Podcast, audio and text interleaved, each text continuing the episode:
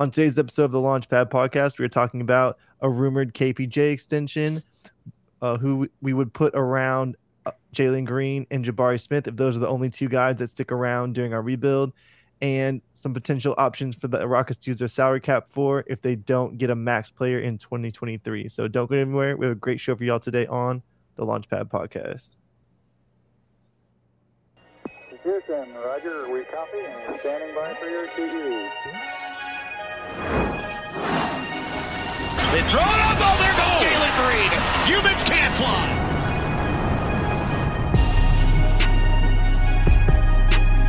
Rebound picked up by Green, who's back in. Plays it ahead of Mark. Back to Green. Oh, it ain't time for Thanksgiving, but there's plenty of yams to go around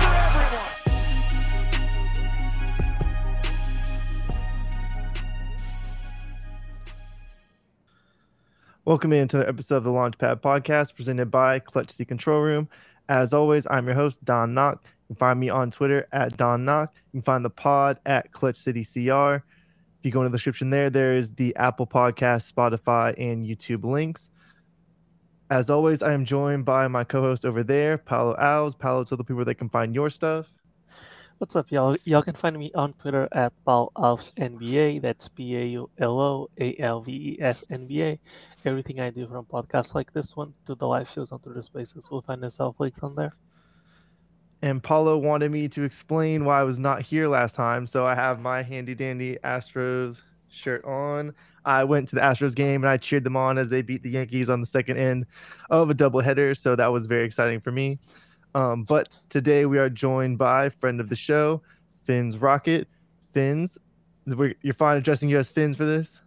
Sure, Fins. Okay. Uh, my name is Derek.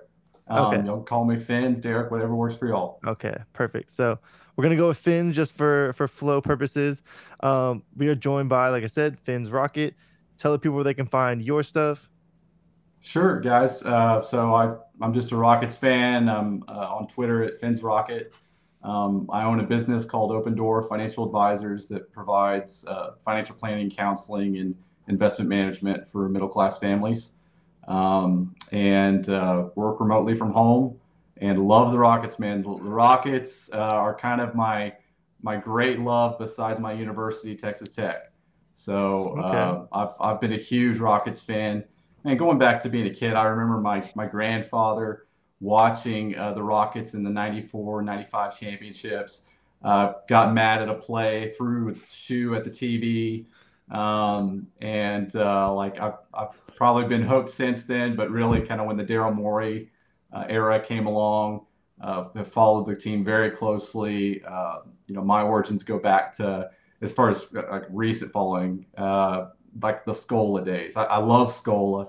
Uh, Scola is probably my favorite Rocket, uh, and uh, just you know keep up with the team and and try to figure out what they're thinking um, before they think it, which we know is near impossible to do, but still it's fun to do as a fan. Yeah. So my mom also a Texas Tech grad, so there you go. We got, we got a little connection going there.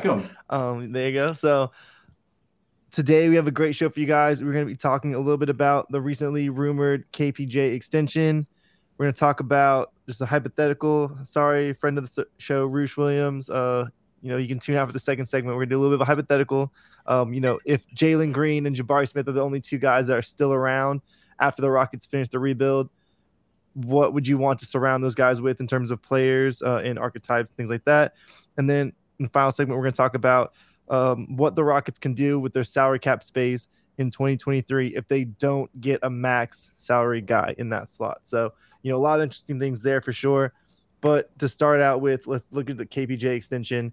So this dropped yesterday. Um, was it Iko? Uh, it was Shams. It was Shams. Okay, so probably was from Iko, funneled to Shams, but Shams Shams got it, so we'll give him the credit. Um, you know, just to mention that the Rockets are, you know, have broached a contract extension talk with Kevin Porter Jr. Obviously, on this pod, we've mentioned that you know the expectation probably was that KPJ will hit restricted free agency, go out, test the market, see what kind of deal he can get, and then bring that back to the Rockets, and then they'll make a decision on whether they gonna, are going to match or not. But you know, coming into free agency, I think most people expected Jae'Sean Tate to get, or at least ask for, a little bit larger of a deal than he got. And so now I think the the general pulse around the fan base is, you know, if you can get Kevin Porter Jr. for something around what Collin Sexton is rumored to be offered from the Cleveland Cavaliers, you know, from that 12 to 15 million dollar range, maybe with the option on the last year, I think a lot of people would be um, comfortable with that type of deal. You know, a little bit of an underpay, try to get him earlier in the cycle, uh, and then you know prevent him. You know, it only takes one team to sign a guy to a big offer sheet, and you know, I think a lot of people may not think that Kevin Porter Jr. is going to get some type of crazy offer sheet next year. But if he does have, you know, just a huge breakout year with no mistakes and no no off the court incidents, you never know. It could definitely happen. So, Fins, I'm going to go to you first because Paulo loves to talk. Uh, I'll go to you first. How are you feeling about potential KPJ extension this offseason? And then how would you feel if they don't get anything done um, about letting him go into free agency and and finding a deal the Rockets to match that way? Yeah, I, I think I'm fine either way. Um, you know, if you do an extension, it's it's got to make sense for the team. Um, and if you go into free agency, then you know you're leaving your options open, so you're kind of keeping your powder dry. I mean, there's there's still a lot of potential scenarios that can play out next summer. I mean, you've got Scoot Henderson out there, which people are calling a generational talent. Um, you've got a ton of open cap space that you could go use on someone like Jordan Poole. Um, and then you've got KPJ. And so, you know, when I look at that, I think, well, I actually could support the idea of, of extending KPJ, but it's got to make sense. It's got to fit within a certain framework for the team to where they don't feel like they're overextending themselves and they're still keeping their options open. And uh, they feel like, you know, they can reposition KPJ's role within the team if it doesn't work or if it doesn't work out or if you get a guy that you feel like is just a better fit. So that that's kind of the way that I think about KPJ. It's not a like for sure no, don't do an extension. It's a if it makes sense for the team and if the number is right, then I I, I think it makes sense. Um, and and you know really we've got to think in terms of like where we are in the cycle to me. And we're still early. I mean, we're really only a, a year and a half or so into this rebuild. And so, you know, realistically, Jalen Green, Jabari, those guys are probably at best three to four years away from like their contention years. And so I, I still feel like we're in risk taking mode. And even if KPJ is uh, viewed as a risk, then I, that's one that I'm still willing to take. Again, so long as you don't feel like you're extending yourself on the cap. Yeah, to me, to me, it comes down to it's as said the, the game is you can pay him right now and as long as it's it's cheap enough you're kind of betting on if he gets if he has a breakout season he's going to get a massive offer sheet from someone. Uh, it won't a, a, good season with no off the court problems won't make everybody forget about his past but teams in the NBA will often take the risk on talent, uh, regardless of how a guy looks off the court, unless it's a a Miles Bridges type of situation, which it clearly isn't, right? So you're basically you want to pay him earlier on because you, you would want to sign an extension because you'd be saving money when the actual extension kicks in. That's that's the main goal, right? And so then you have to take in consideration the likelihoods. Uh, how likely is it that he becomes a star, and then you've got a massive bargain? How likely uh, how likely is it that he is a sixth man, and in that case, a certain price point is more appropriate. If he becomes a three and D wing, that with some plus passing or whatever, then that's a, another different price point, right? And as people have said, people on Twitter usually like are somewhere the most negative fans or the the least confident fans, I'll call it that way, are more on the 10 to 12 million range, and then the the people that trust him more are on the 13 through 16 million dollar range, and then the people that are really really confident in him are in the 17 through 20 range, right? And I think I I don't think anybody's kind of advocating to give him more, and so to me I have I can see two positions. I I would be willing to give him a three year deal where he makes 15 million dollars a season, which is I think by the time the, that extension starts, it's like 11 or 12 percent of the cap, which is not a lot of money. Uh, with, and it's important to look at it that way because while 15 million dollars looks like a lot in the past three years in the league. When the contract actually kicks in, what matters is how, how much of a percentage of, of the cap space is that, because that's how you value players. It's you've got to have it related to what your what uh, the luxury tax is, which is usually what team, what I assume Tilman looks at as the as the, the spending limit.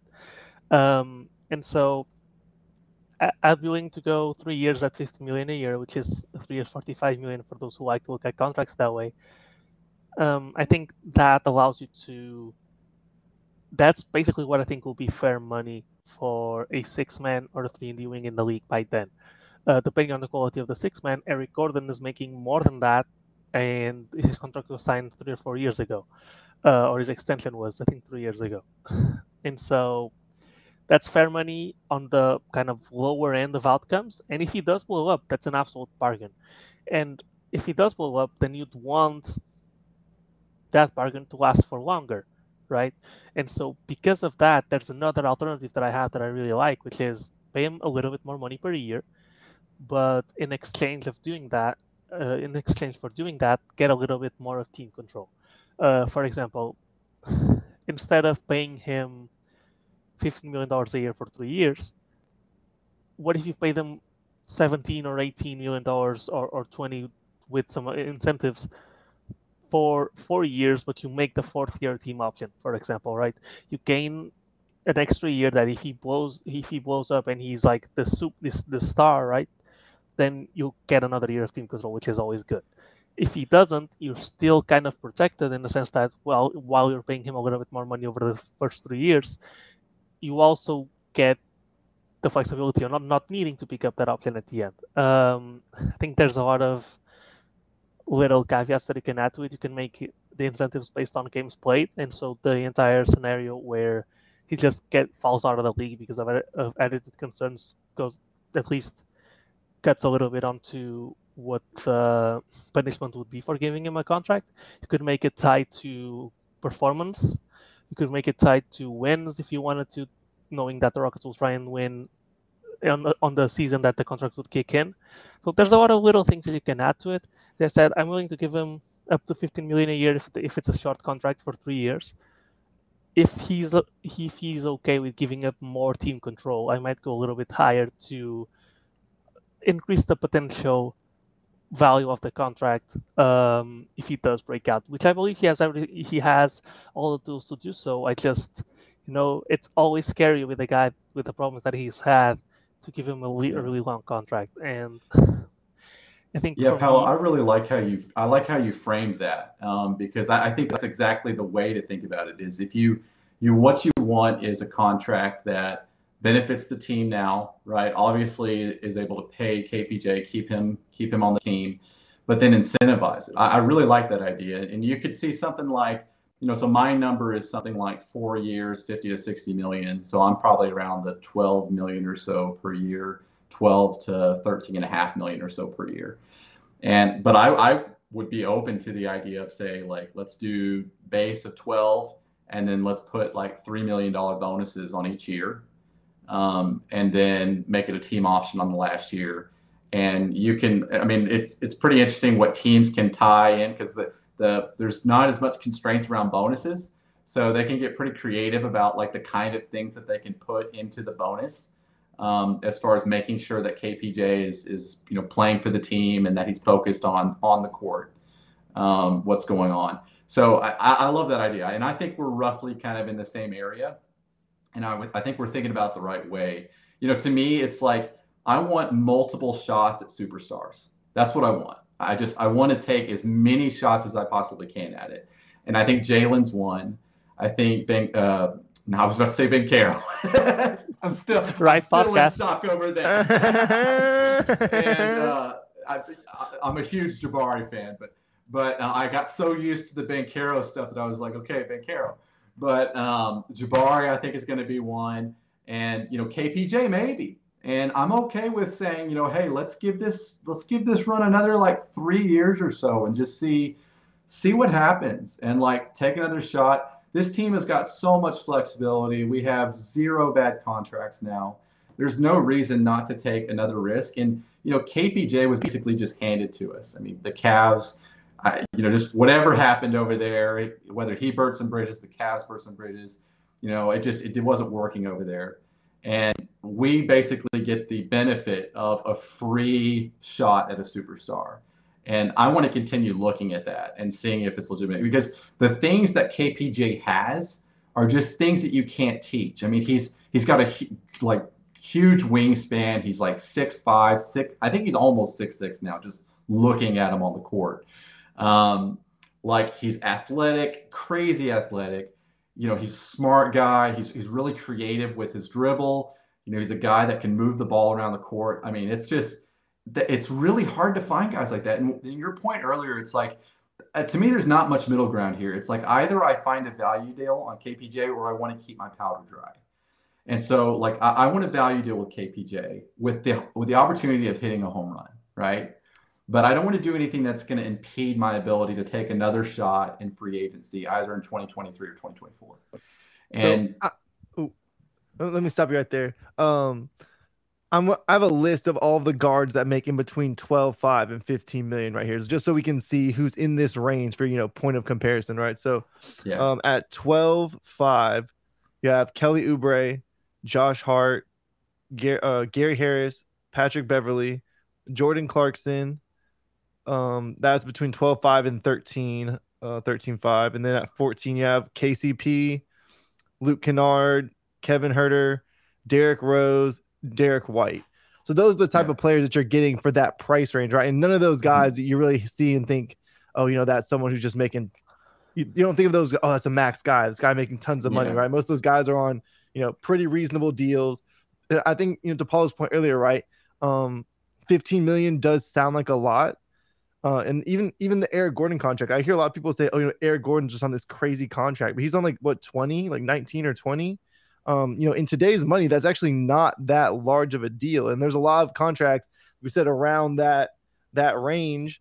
Um, I guess and is it is a little bit lower than Gordon's, right? The 15 is a little bit lower. You can work a lot more in there. Um, the MLE being like 10 gets you pretty close to that 12 to 15 anyway. But the MLE itself in two years, the MLE will probably be 11.5, and so yeah. you you're paying him three and a half million over the MLE for a 23 year old guy who, you think has star potential. Mm-hmm. Just seems, and then I want to talk a little bit more on the incentives part because there's creative ways to do it, and in specific for KPJ, which is a guy that you have no, I mean, you have some doubts, but not exacerbating doubts about his on-court production. You can tie incentives to winning games. You can tie, which is important if you were trying to make a, a push for the play-in. Perfect. Incentivize them to play basketball to win games. Mm-hmm. Uh, and playing in games is important eh, for the case that he just, you know, for some reason falls out of the league. Then that's a little bit less of a of a hit yeah. you take for his contract. I like one one that I like is when you have an incentive that's tied to both three point percentage and three point volume. Because usually if you tie to three point percentage there's there's been cases in the past of guys that get to a percentage and then never take a three again because they're afraid of dropping it back down and they don't want to lose that money.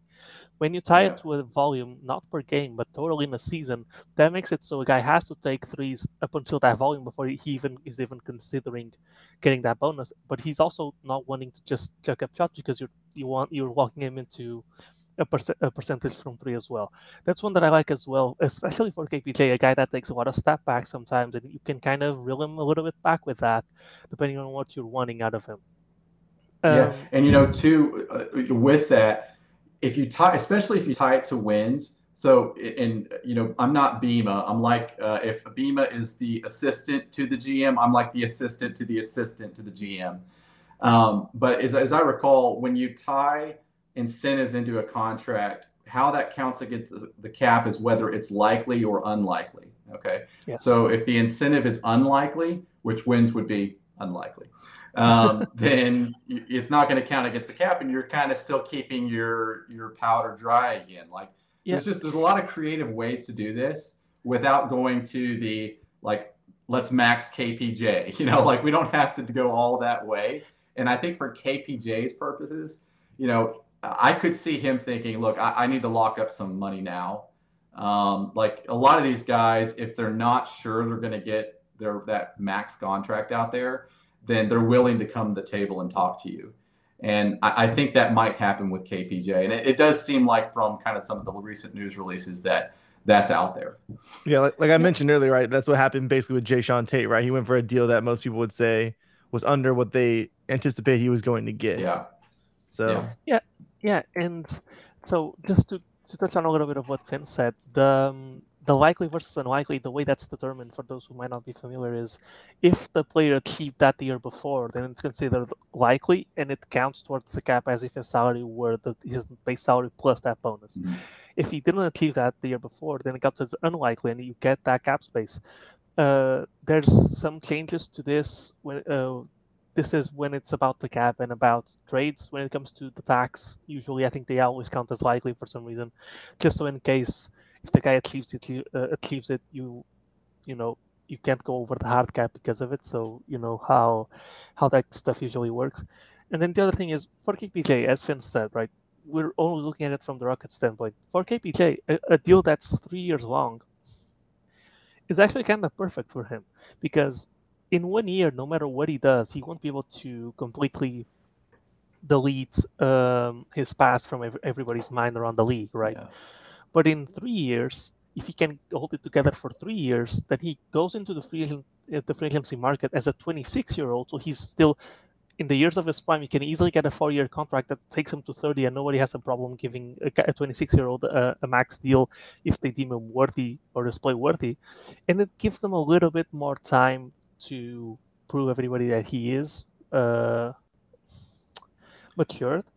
Uh, he will also get older, and so you would assume that he's mature as well. And in the meantime, it's not as much of an all or nothing kind of thing. He locks in. He's made, I think, eight million dollars so far in his career. He was the 30th pick in the draft, so he, his his rookie salary is actually not that much money for NBA terms. He yeah. on a let's call it my deal on the 45 million for three years uh, contract. That's already 5.6 times what he's made thus far in his career over the next three years, that basically he's basically fine from there on out. It's not one of those things where uh, you only got your rookie deal and then you, you were out of the league. That brings some financial security that I'm sure he'd like to have, while also giving him the possibility to still aim for a max contract eventually if his play backs it up. Um, absolutely, and, absolutely. Yeah, and, and, and, you know, look, 26, 27 year old, uh, if he's playing like that, if he's playing like an All NBA type player, yeah, he's he's going to get a max contract, whether that's from the Rockets or someone else. So, I mean, KPJ is young. I mean, he's. Oh, uh, someone posted what was it? Uh, KPJ is the same age or is younger than Keegan, Keegan Murray. Murray. yeah, it's just insane, right? It's insane to he's think about for that. so long. Yeah, he's and I'm actually so I'm going to make a prediction here, a, a call. Okay, and I, am making this call because I know I suffer zero consequences for making this call. well, we're going to write this down and put the a reminder. KPJ contract, if if we lock in KPJ on a really good deal, has the potential to be the Steph Curry contract for the Houston Rockets. The Steph Curry contract is what set up them building the super team. Okay, so it was they identified Steph Curry, right? He was he was awesome shooter, but he had all those injury concerns on the front in the front end of his rookie deal, right? And that's what caused him to sign a below market deal. And it was, I think, a four year extension at about like $11 million per. Because of that, that allowed them to build out that team in a way that created the super team, right? And I think KPJ's contract, just because he has so much upside like that, and it's it's not upside that's just ethereal and like out there. We've seen it. We've seen it actually on the court. And so it's just a matter of can he put it all together for a season? If he does that and the Rockets have him locked up for 12 to 15 million a year, that contract has the potential to be the Steph Curry contract of the Houston Rockets. And that yeah. that Steph Curry contract was 11 million dollars a year in old cap money. So it'd be Yeah. fairly comparable to roughly 15. same. Yeah. Yeah. Yeah, and um, KPJ also had a lot of ankle injuries last year. Not as bad as Steph Curry, but you know, we yeah. saw him roll his ankle a, a, number of times. So some people and, have attributed that to his not being able to finish at the rim as well um, last season. Thing, so another thing that people talk about is they don't want to compromise cap space next year. And to that, I, I say, we have 70 million dollars in cap space next year. We are more. We'll get into this one in one of the further in, in I think the last segment. We're likely not going to be using all that money to bring players in, um, and even if we did, if you sign him at the top end of Finn's range at 15 million, you're only paying him six million, uh, 5.4 millions more, million more than his actual cap hold is. So you're actually practically, unless you don't plan on bringing him back whatsoever, you're only losing five million dollars in cap space in a seventy million dollar amount of cap that you have. So it's really, if you think that that can that you could get him on a low on, on a bargain deal with some potential, right? It's a risk versus reward thing. The risk is actually not that big because even if he completely flops, which I think is really unlikely considering the tools that he has, and that he was the best catch and shoot three point shooter in the league. And when you can shoot really well, you usually have a spot in the league, even if you're a little bit overpaid. Three yeah. years, a three year contract is not the end of the world. Like Jae'Sean Tate had a three year contract when he came in. He's going into his last year this year. And it seems like he's been here like such a short amount of time. Three years is nothing in yeah. the NBA. Yeah. And $15 million when the cap is projected to be uh I mean I could I can look at it, but I think it's projected to be like like 130 by the time he takes that contract. Like that's 10, 11, 12 percent of the cap. Like that's almost nothing, right? It's not it's not as big of a risk as I as I, I think people are giving it credit for versus the risk. And it ultimately it will depend on how much you trust KPJ. Russell to at the very least be a be an be a, a, a good role player off the bench in the worst case scenario. And when you look at it that way, if he's if, if the reports coming out that he, that they are in negotiations, when the entire offseason, all the reports always said they are not in negotiations, they're going to wait until next year. Something something changed, and the only thing that makes sense to have changed is on KPJ side because the Rockets are fine. the, the circumstances have not changed for the Rockets. The only thing that yeah. changed is a guy like Collin Sexton, who KPJ knows very well, who was on his team in, in Cleveland, just found out that because a big question mark, which is his injury, his injury, or for KPJ would be his uh, uh, his mental uh, attitude issues. The dude is still a free agent, and how long ago this free agency started? A really good player, a guy that averaged 24 and, and five, I think, two years ago, on good and on excellent efficiency. I think like that three guy, weeks ago for free agency start. Like yeah, that guy does not have a contract, and it's rumored that he's being offered, I think, 12 million a year for three years for a guy that averaged 25 points per game as a 22 year old two years ago. Yeah, yeah. I think that that makes KPJ's agency think and and and look at it like, hey, maybe we should go back to the negotiation to the negotiation table and take maybe a short term deal that guarantees us a little bit more money, and we can still hit the market if everything goes goes right. Yeah. While he's still young. So I think the rumor, the fact that the guy as reputable as Shams is talking about it means that something changed, and that if something changes, probably on KPJ's side, which is good for us in our quest to give him a a, a bargain deal. All right. So this is a good stopping point. We're going to run to break real quick. When we come back, we're going to talk about uh, how we would build around Jabari and Jalen if those are the only two guys remaining uh, from this core after we finish the rebuild. So that KPJ contract we just signed him to, throw that out the window, and we'll we'll tackle this little hypothetical when we come back. And continuing our second segment here on the Launchpad podcast, we're going to talk a little bit about a super fun hypothetical. So we're going to assume that Jabari and Jalen are the two foundational pieces that remain from this rebuild. Um, everyone else on the roster is going to get shuffled shuffled around no one that else is on the roster, no one else that is on the roster currently is going to be here for this exercise. So just Jalen, just Jabari. Who would you put around them? What type of players, what type of archetypes would you put around them uh, to maximize their skill set? And you know, I'm gonna I'm gonna let one of y'all go first. Fins, if you want to take this one first again, um, you, you feel free. But I just want to point one thing out before we start this exercise. Um, you know, if we had drafted Paolo Banchero, I think this would be a, a lot different of an exercise just because mm-hmm. of, you know, the archetype that he is and, and how he would mesh with Jalen and stuff like that. But I really think, you know, and we'll get into this a little bit more specifically uh, on who the players and stuff like that are, but I think Jalen and Jabari are two guys that are pretty easy to build around. So I think Yeah. that's kind of the starting point to this is we can really be pretty creative, pretty you know innovative with how you want to build around them. Um, you know, different players, different archetypes, like that. So, uh, Finns, let you go first. Uh, this was your brainchild question, and, and then Paul will go to you after that. Yeah, yeah. So I guess for this question, I have to say goodbye to my beloved Sengun. Um, I, I love Sengun, but uh, I, we don't we don't know what we don't know yet in some ways. Um, and you know, it, just looking at this team and and there's so much interesting talent on it, and we have to play out. But in reality, we really only know two players right now that we're pretty sure are part of this core. It's it's Jabbar and it's Jalen. And you know, what's great, and you kind of laid it out. What's great about these two guys is on offense, their roles are extremely well defined. Like we know exactly what we want them to do on offense, right? So with Jalen, he's your scorer. He's your get a bucket guy. He's he's your three level scorer. He puts pressure on the defense in all kinds of different ways. He doesn't have to just be on ball. He can play off ball, and I think that was kind of an adjustment for a lot of us as Rockets fans.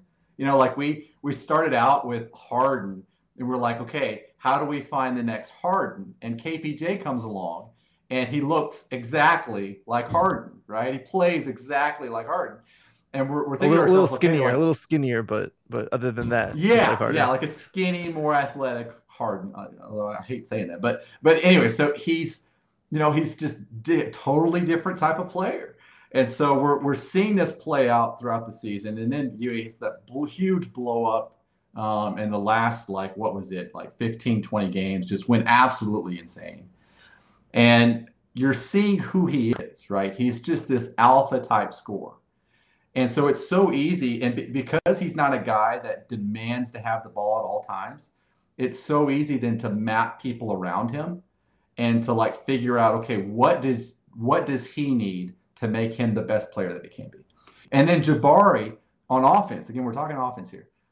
For Jabari, like Jabari's floor is this amazing, like stretch five, stretch four, uh, like crazy contested shooting three point shooter that excels from the wings, which is the hardest place to shoot from, right? That's why Gordon is so valuable. Gordon's not just valuable because he's a good three point shooter.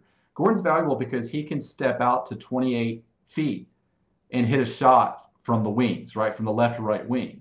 And so, like guys that can do that kind of thing just add an insane amount of value. Take that and now put it in a like 6'10 frame that like has a high release point. And it, it's now like, how do you even begin to guard that, right? Because there's so many versatile ways that you can use him. I mean, maybe he is more than that. And I believe he is more than that. I, I think he is more than just a guy who stretches the floor for you. But even if that's all he is, man, it, it's just that's a tremendous piece to have on this team. And as others pointed out, that's not a piece that other teams have. Um, I love Evan Mobley. I think he's like a very talented defender, um, but he doesn't have that spacing component in his game yet. And so, you know, like to basically get a guy who I think is not exactly the same defender as Evan Mobley, but to get a guy that has that kind of potential in many ways and to give him like a, a legitimate three point shot is just insane, right? And, you know, who knows? Maybe those elbow jumpers become something. You know, maybe he's able to be a guy that, you know, you're in you're in a playoff game and the coverage is really tight and you can throw it down to him on the like on the left post or on the left elbow and he can go to work and he can do some like turnaround jumpers and that kind of thing. Maybe he'll be that guy, but I don't know that yet, right? What I do know is the guy's just a tremendous three point shooter. And I don't think there's any questions about that right now. So you start with that and you just think, okay, you've got guys that have very well defined offensive roles. And then add on top of that, that they are both extremely versatile defenders. Okay. And I, I know we like to point to Jabari is easy to point to and say he's a very versatile defender, right? Because we, he looks like a guy who can at least guard three through five. Maybe he can get down to one and twos as well, right? But Jalen is not like a small shooting guard. He's not that at all. I mean, he's still a little slight of frame, but that's going to build out over time. I'm not concerned about that at all. Um, he's a he's a good sized shooting guard. He's six five. I think he's got like a six nine wingspan. Um, the guy's got insane vertical. Like you're not worried about the athleticism at all with with either of these guys on the defensive side. So they're both very versatile defenders, which just means like there's so many different ways that you can bring in another player and map those two guys around them, right? And you know, like we've talked about with Banchero, it was just it was a different discussion, right? And it's not that I like Banchero. I think he's a very talented player. It's just that it was going to take a different type of person to put around him, right? With Jabari and with Jalen, like those are just guys that they have the size, they have the length, they have the athleticism. You know, maybe they're not all there right now, but we're not. We don't care about where they are right now. We care about where they're going to be three or four years from now, and it just gives you so many paths. So, having said all of that, to me, you know, if, if I were going to like optimize this and say like, man, who who or what could we get that would make this basically like the perfect core three, right? And to me, it would be a playmaking engine style small forward. Okay. Th- that's that's who like I would want. If I were gonna go out and find a guy that like would just like completely fit into what those two guys need and what they like what you could do on a playoff roster with a guy, a three, a small forward that could play make, right? Then I mean, this there's no limits to this roster, right? Because what's great about a three playmaker is that they can't be played off the floor.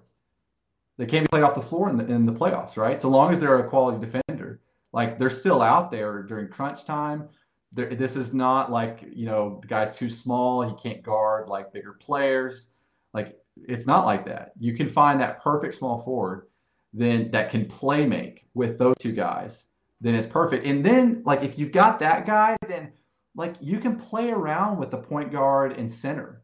Like maybe the center that you go get is more of like a rim protector. Maybe it's more of a Sengun type that can be like a secondary playmaker because you know that you've got Jabari that can step into the five, right? Um, when you're in that like last five minutes. And then at, at point guard, maybe you go for more of like a wing type player, right? Which is why I'm not against, which is why I like KPJ, right? Because he can play more like a wing type player. So um, I love the idea of getting like a playmaking three. And, and I'll have like a list of names of guys that I'm thinking about, but those were my like initial thoughts as I was thinking about Jabari and Jalen. Yeah, I think I, I, I echo a lot of a lot of the same thing that you said. I think people, uh, me myself included, were, were on Silas's ass the entire season because we I personally didn't quite get how he was developing guys, and I still think that a lot of what these guys developed is due to their own ability. But one thing that he deserves credit for, and that will be really important as the team moves forward, is he is the guy that instilled in Jalen this: you've got to, you're not only going to play off the ball, you're going to be really, really good off the ball. And we saw Yeah. Jalen Green talk about the, I think it was windows that he called them, uh, um, that in the sense that when he's off the ball, he's constantly moving, constantly trying to find the optimal spot to be, to have the most amount of space possible. And when you have the most amount of space possible, as a guy as athletic as Jalen is, as big of a, as good as Yeah. a, of a first step as he does, and if he is to become the 39% shooter from three that he was ever since January onwards last season, then it's insanely deadly because you have to respect the three point shot because he's really good shooter, but he's also got the first, the best or second best first step in the league, and so it's Yeah. truly unguardable if he's a really good off the ball player. And like I a remember- rumored 51 inch vertical. I mean, the, the guy is Yeah. just insane. And so that's why I compared a little bit of his play style, not his actual play yet. So with a grain of salt. His play style, I compared that a little bit with a fusion of what Steph Curry does and what Zach LaVine does. In the sense that Curry likes to move off the ball a bunch, gets a ton of uh, open threes because he knows where to be, where to go. And Zach LaVine because of the insane athleticism and the ability to just pull up into a shot at any point on the floor, especially knowing what he did in the mid range. So Kevin is this guy that can is basically built in a lap, be a co-star that can also take over um, and play on the ball when needed. And then Jabari, Jabari is just the ultimate off-ball player. Insane shooter, insane length, insane defense, one through five. This guy will fit at any position next to anybody in the entire league. It's literally impossible to. You, you could not find a scenario where Jabari Smith is not a perfect fit on a team. And so, what this means is, to me, you need at least one more uh, primary level initiator. Whether that is a point guard, which I think it's easier to find in this league, or a wing, who is a, who is probably the ideal scenario. It's a little bit harder to find a, a LeBron type Yeah. in the sense of a, a, a ball dominant wing. Uh, Kawhi Leonard works as well. Um, Jayson Tatum, Mhm. Paul George, a guy like that, or You mentioned the name. I'll tell you. You mentioned the name. uh, or um, you could it could even be Sengun. It could be a playmaking uh, hub center, or it could even be a guy like Paolo Banchero in the, in the, in a world where you slide Jabari to the five or you slide Jabari to the three, and you got a, a Banquero or a Siakam type of guy that can be your offensive engine out of the four as well. Uh, they're so versatile they can they can play up and down positions. I uh, also think that there's a world where you can plug a ball dominant Harden type shooting guard in, and Jalen is so shifty. I think Jalen, at least early on in his career, will, will actually be better defending point guards than he will be his shooting guards because he's so quick and he's not as strong as he needs to be yet. So I think he's, it's possible that he'll get bullied by, by some shooting guards, but he'll be perfectly fine defending point guard. So I, I even think it's both perfectly possible if you bring a shooting guard that's more of a combo guard that can play make as a primary playmaker like a James Harden back when, when he was in his prime I think Jalen can perfectly defensively slot to the one and defend the quicker guards, and you can protect a little bit of that uh, more combo guard. You know, usually a little bit worse on defense with Jalen at the one. Um, Yeah. And so, this to say, there's a lot of ways to do it. Um, and it was, you guys know I was a Banchero guy. A lot of my I guess coping mechanism was just looking at it and thinking, hey, next year's draft is stacked with on the ball talent. And so us getting Jabari might end up to me me before the draft becoming as a blessing in disguise. In the sense Yeah. that well now you have Banchero, Amen Thompson, Ausar Thompson, Nick Smith, Sc- uh, Scoot Henderson, Mhm. Dariq Whitehead, all of these guys that need the ball in their hands, all of a sudden are a little bit worse of a fit. And you really don't care that much about fit, but at the end of the day, if you're trying to win the year after, you do care about fit. Um, and so any of these guys will fit perfectly into into this team, into any of the roles that we've listed so far. And to me that that's the, the most beautiful thing. And I think when you're looking to add prime talent, it's easier to add on ball players than off ball players when you're looking at max type guys. Um, and so we know that, it's become less likely to acquire a max guy through free agency, but even through trade, um, if we're if it starts disgruntled, it will most likely be a non-ball star. And so I think, and it, we are literally in a situation where at the one, at the two, at the three, at the four, or at the five, we can just plug and play any star, and these guys are so versatile that they can shift the position up or down, and and still, you know, have optimal team, team building from there on out. And then once you get that star, I, my philosophy is three and D guys all over the court. Um, Yeah. If if it's not a center, the center doesn't have to be three and D, but at least has to be a rim runner. If it can be a Miles Turner type, perfect. But at the very least, a Yeah. Clint Capela type. And then if it's a, if it's a wing star, then a Pat, Patrick Beverley or Tyrese Haliburton type of point guard. If it's a star point guard, then a Robert Covington, Mikal Bridges type of small forward. Yeah. So I think when I'm doing this exercise, right, I think there's like there's two swing skills for either or for each guy that I'm kind of watching in terms of you know how I would want to carry out this rebuild, right? And so for Jalen, um, it would be his playmaking and then his defense, right? And y'all both touched on those two things a little bit, but you know if, if Jalen can make a, a leap, right, where he can get to we'll say like DeMar DeRozan level of playmaker, right? Then you can run Jalen kind of more as that combo guard that Paulo was alluding to, and then you know maybe you can bring in you know someone who's more specifically three and D, um, or maybe a little bit less of a primary creator like Fins was alluding to at the three. Um, Just again, drop the name, dude. We we know who you want to say. Drop the name. Drop the name. Are you talking about Jaylen Brown? Of course. Okay, yeah, yeah. Well, I'm- I've been pushing Jaylen Browns for a couple months now, but uh, Jaylen Brown definitely be a, a guy I'd be interested in. But Jalen um, Brown's on the list. He's on he the is list. definitely on the list. But yeah, so Yeah. Wait, you know, if, if the, the Jalen, if Jalen, you've made the list gif. I don't know if, if, if anybody will get Jalen that reference. Green, if Jalen Green can develop in those two categories, right, and you can kind of play him as Yeah. like, kind of like the I not necessarily idealized version of, but you know, what people kind of want KPJ to be right now, right? Where it's like this guy that has some level of passing distribution, but is mostly a scorer. Um, and then obviously, you know, the the big trade off there is, you know, you're not worried about Jalen with the off the court stuff. So, you know, you can just really let the talent uh, kind of pull yeah. up uh, in, in him there. But for Jabari, the two things that I'm interested in are more so if he can play up a position. Um, we saw them do that a little bit in summer league, but like I saw him try to run pick and roll a couple times, and it didn't look that great. And you mm-hmm. know, to be fair, like that's not something he is he needs to or expected to you know come in and yeah. be able to do right away. But if you can run pick and roll with Jabari, right, you can really use him as that small ball five because he already has the pick and pop down. We know that that's you know yeah. locked in. Teams are going to buy on that every time. But if you can run pick and roll with him as well, and then use him a little bit as you know a little bit of a vertical spacer, or at least you know someone that can get downhill. And then he does mm-hmm. have some level of passing that he can do on the short roll, right? So uh, yeah. that's a function you can play with him at um, there as well.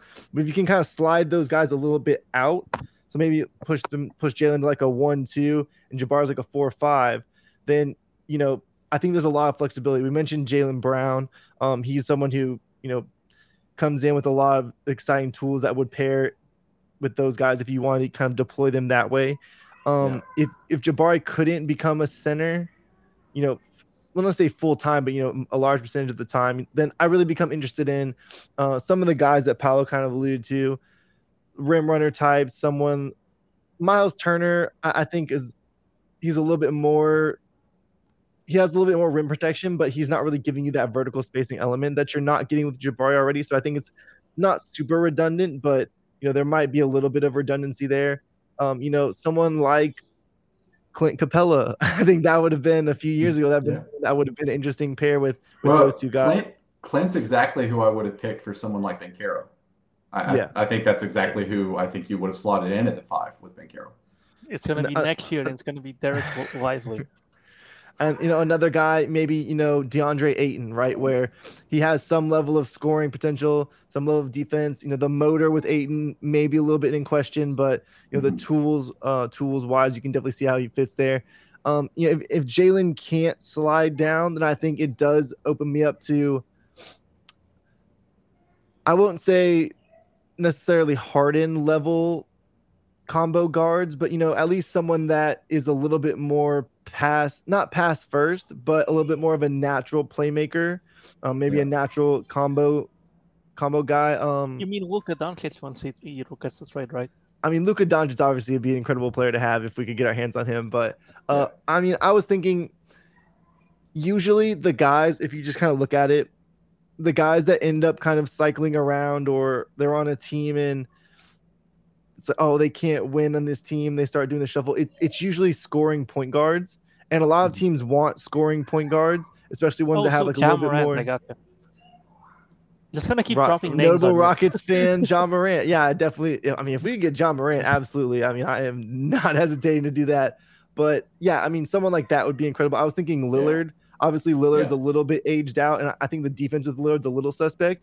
But if you have four guys at other positions that are all really plus defenders, um, yeah. then I think you know it makes it makes hiding one guy a little bit easier. And you know you're going to expect that Jabari and Jalen are going to be, if not you know in Jabari's case, super elite defenders. You know you hope Jalen's at least becoming a plus defender, And so that gives you a little bit more um, leeway at one position. But and those are the type of names I, I, was thinking about. Yeah, definitely. If we could get Ja Morant, I'm not hesitating there. Um, Tyrese yeah. Haliburton, I, that's a name I like as well. I don't know if what his availability is going to be. And you know, even um, the guy that the Boston Celtics just picked up, um, Malcolm Brogdon, I think that's a pretty good archetype of a guy that I would like to see play along Jalen. You know, kind of no matter what happens, he's a guy that's you know very good feel, very good um, game. I'll say game manager, but just doesn't make a ton of mistakes. The scoring isn't crazy, but you know, a little bit of defense and yeah. a little bit of passing and playmaking. Uh, knows how to play really within himself. So uh, those are the type of guys I, I'm interested in, and it, like I said, it really does depend on those swing skills for me. I think if you if you're just kind of like freezing them in time, um, where they are now, just skill development wise, if they you know just get better at what they're good at now and aren't really adding those other swing skill elements to their game, then I think it yeah. does make sense to bring in a little bit more of a, a playmaker Um, Yep. Definitely like what Finn said with the three. I think that would be ideal, or if not, a, a playmaking point guard. And then I think the center. I, I'm not gonna. I'm not gonna say you know you need to bring in uh Jokic or or Anthony Davis or someone really aggressive like that. I think you can kind of get away with being a little bit more of a wing based team, um, Yeah. especially the way that the NBA is right now. Yeah, and, and so and y'all mentioned like several names that I would have on my list as well. Um, when I'm thinking about centers, uh, honestly, I just don't know right now. I, I don't know exactly. Um, I, I'm still, and I know that for the purpose of all this, we're not including Sengun, but I just I want to see what he becomes, right? Before I jump to the okay, let's just get a rim protector, right? Because if we decide to do the let's just do a rim protector, that's fine. Um, nothing wrong with it. That's one of the easiest guys to find. Um, it's one of the cheapest, easiest guys to find. You don't need to go blow high draft picks on it. You can find a guy that was like, you know, went through his rookie contract and he was overpaid in his second deal and he's halfway through it and the team doesn't want him anymore. Like you, you can find guys like that all the time. And so I'm, I'm just generally not worried about like go find that guy now and figure it out. I'd rather see okay what could Sengun become over the next couple years and, and then go from there. But my guy, like the, the number one guy, um, and Paul, Paulo is probably going to laugh at me because um, he's basically the mirror. He's like the the small forward version of Banchero, is Jayson Tatum. Um, Jayson Tatum is basically the perfect fit on this team on on a variety of different levels. Um, he's he's more three to to Paulo's four, um, but like he's just he's a perfect fit within that. And I think you know some of what happens because when people hear a name like that, they think, ah, whatever, you know, just Rockets fans like losing their minds, right? Um, look, the, the NBA is a short-term league now. It's a it's a what have you done for me recently, right? And there's a reason why Boston is talking to the Nets right now, and it's because Jayson uh, Tatum is a free agent in three years, and Jaylen Brown is a free agent in two years, and that is much shorter in NBA timeframes than the Rockets are right now. The Rockets are in like eight year timeframes because you've got Jalen for another eight and you've got Jabari for another nine, assuming they get max extensions. So like there's there's no for the Rockets in like you can be patient and wait for anything. to go. That's also why I don't think we should be just casually throwing around draft picks.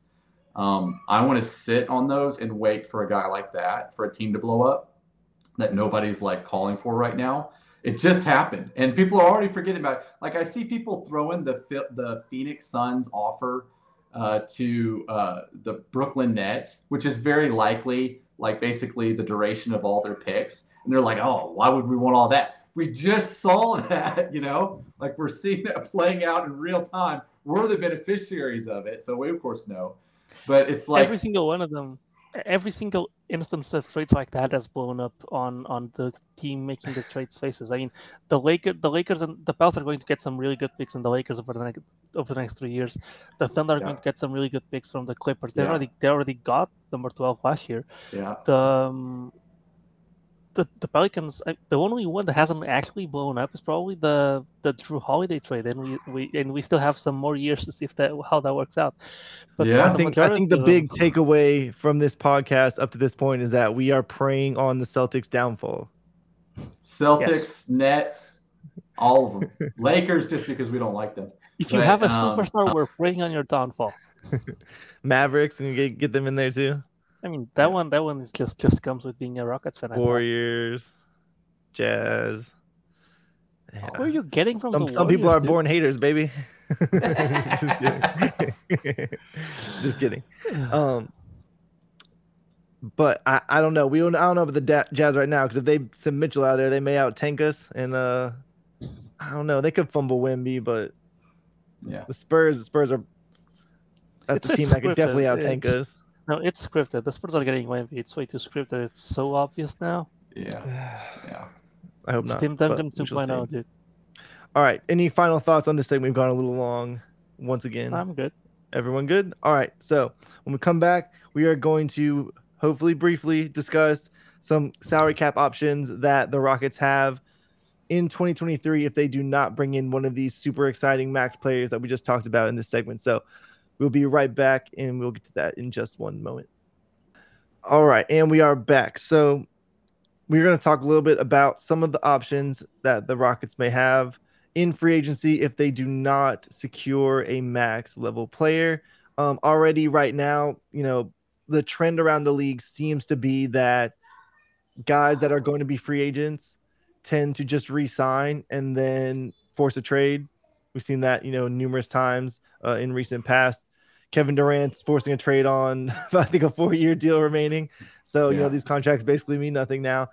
But obviously, for the players, the contract, you know, they want to lock that in. Going into free agency, I think there's kind of two ways to look at this. You know, if you're you're gonna want to do something with that salary cap, right? Um, so you could try to sign short-term deals that expire, or you could try to sign deals that are going to continue to be movable when one of these players, like we mentioned in the previous segment, come available, so you can have that salary to match sending back, kind of like what the Lakers did um, in the Russell Westbrook trade, right? Where they sent you know these spare parts over for Westbrook. Obviously, Westbrook was a little bit of a depreciating asset at that time and you know didn't command you know just a mega haul but just structurally that's how you, you want to kind of think of the the stair stepping with the contracts of piecing those together. So Paulo we're going to go to you first this time. Fins got to go first the last two times. You know do you have any contingency plans in place if the rockets don't get uh, james harden or uh, another free agent coming back in 2023 yeah i actually think it's the the, the wise majority of outcomes is that they spent they spent some of that money bringing in high level role players to low level role players to just vets with that money, be it on long term deals if they're on the younger side, or on one plus one deals and opening up the cap space again the year afterwards. Combination of that with taking some bad contracts for picks, um, and that sometimes to people sounds like tanking. It really isn't like that. I think there's there's two examples. There's the the Hawks who had some cap space before Trae Young got a massive extension, and they used it on Gallinari and uh, Bogdanovic shooting guard one, not the the Jazz one, and so that's kind of what you're looking to do with some of your cap space. But the Hawks didn't have the amount of cap space that the Rockets did. The Rockets do, and the free agency uh, period that the Hawks were in was actually worse than the one this year, if y'all remember, it was the the AD offseason when when he re-signed with the Lakers. There was basically, I think, there was basically no one in that in that class. It was it was really really bad, and they still managed to bring in two two decent role players. So I think the Rockets don't have 40 million cap space; they have 70, and so I think uh, a part of it will definitely be taking on a bad contract with one or two years left for uh, from a team that has to extend someone or a team that has a rookie that's hit his last year and his extension is going to come in, and so and they want to get back down over a massive tax bill, for example. The example I bring is a team that you take on the salary them and you'd get an asset for it, but it would you would still get a half decent player. It's not like a completely washed, you know, Evan Turner type of thing. It's yeah. a my first suggestion, I guess, is uh, Gordon Hayward from the Hornets, which yeah. was which seemed more realistic when they were going to max Miles Bridges. So I don't really know if it's still a thing, but they will be after next year. They'll have to pay LaMelo Ball, and so that's going to be a max contract. Um, and I, they probably would want, uh, you know, they're not really a, a tax paying team usually, and so they're likely not going to want to be paying tax over over even even when LaMelo Ball is there. And with Ball there, with LaMelo Ball there, Gordon Hayward's kind of overlapping in the sense that he's this kind of he's kind of a washed up version of the playmaking wing that we were talking about uh, in the segment before. And so he mm-hmm. would be, I think, a good vet since he is a vet. He is uh, a past All Star. I think he's th- he'll be 32 by then he is injury prone, but then again, you're taking it at a salary dump, so you're getting assets with him. And he's actually someone who can contribute on the court with his playmaking, with his facilitating. Um, I'm actually really interested in that. I he's a really good fit. He can shoot. He's um, you know, he's not going to take the ball out of the young guys, and it's not uh, like a superstar guy.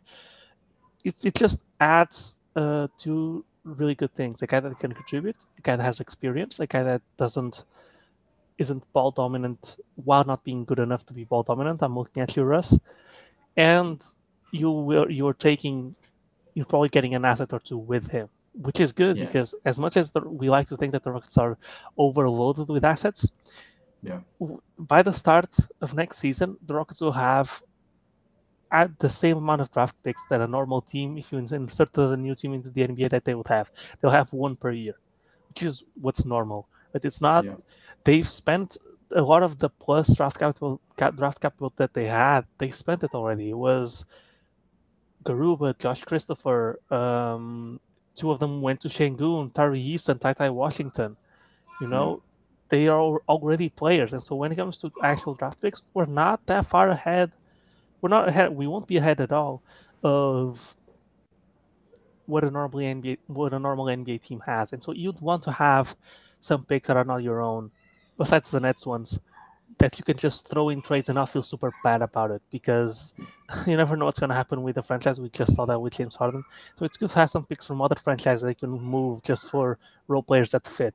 Um, Yeah. I w- we would have thanked thanked a lot of we would have kept a lot of players that we might have wanted to keep if we had picks like that during the Harden years of contending, where we were just trading our own draft picks and we could have traded if we had a couple of extra picks. We probably wouldn't need to give up our entire future for Russell Westbrook, for example. Yeah, yeah, and Gordon Hayward was the guy that I had like number one for the salary dump. So just to kind of get a lay of the land, someone posted, maybe Clutch posted about this.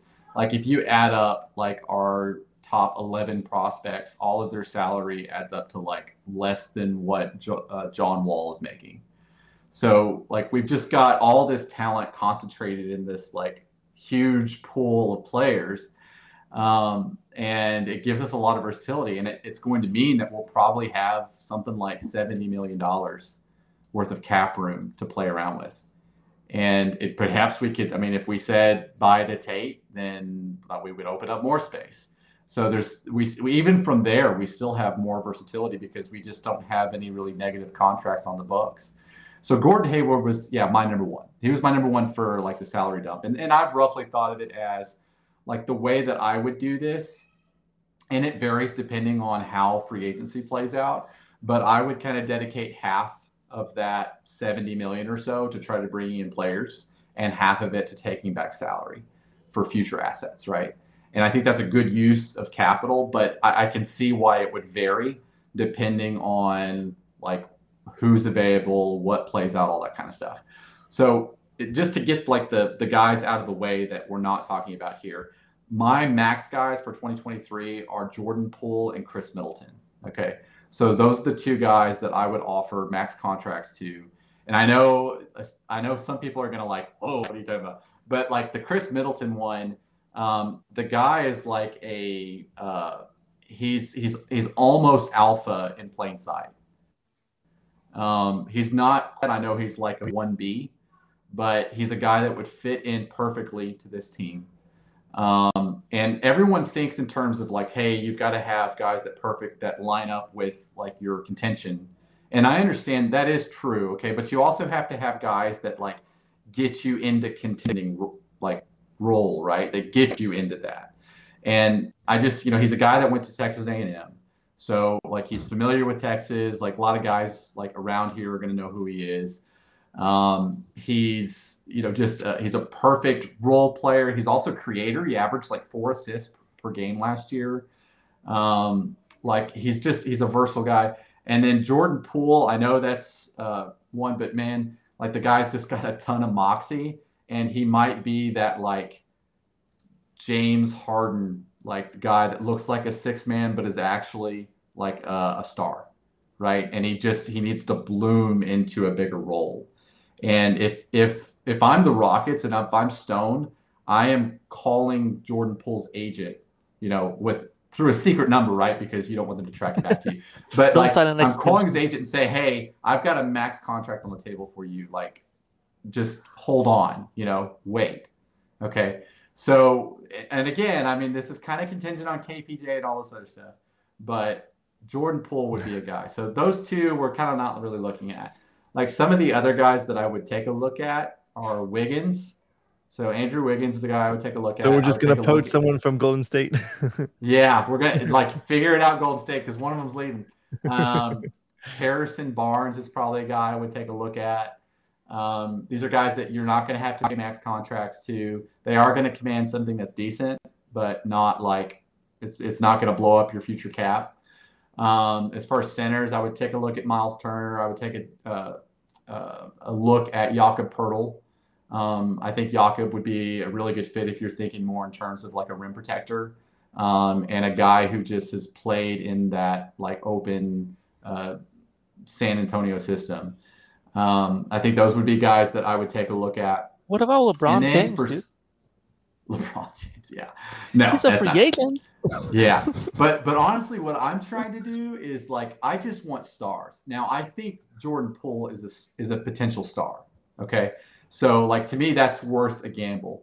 But if it's not a star, then I want to keep things like I just want to keep my options open for 2024 because in 2024, look at this list here. Okay, these are your free agents in 2024, and tell me like this would not be perfect.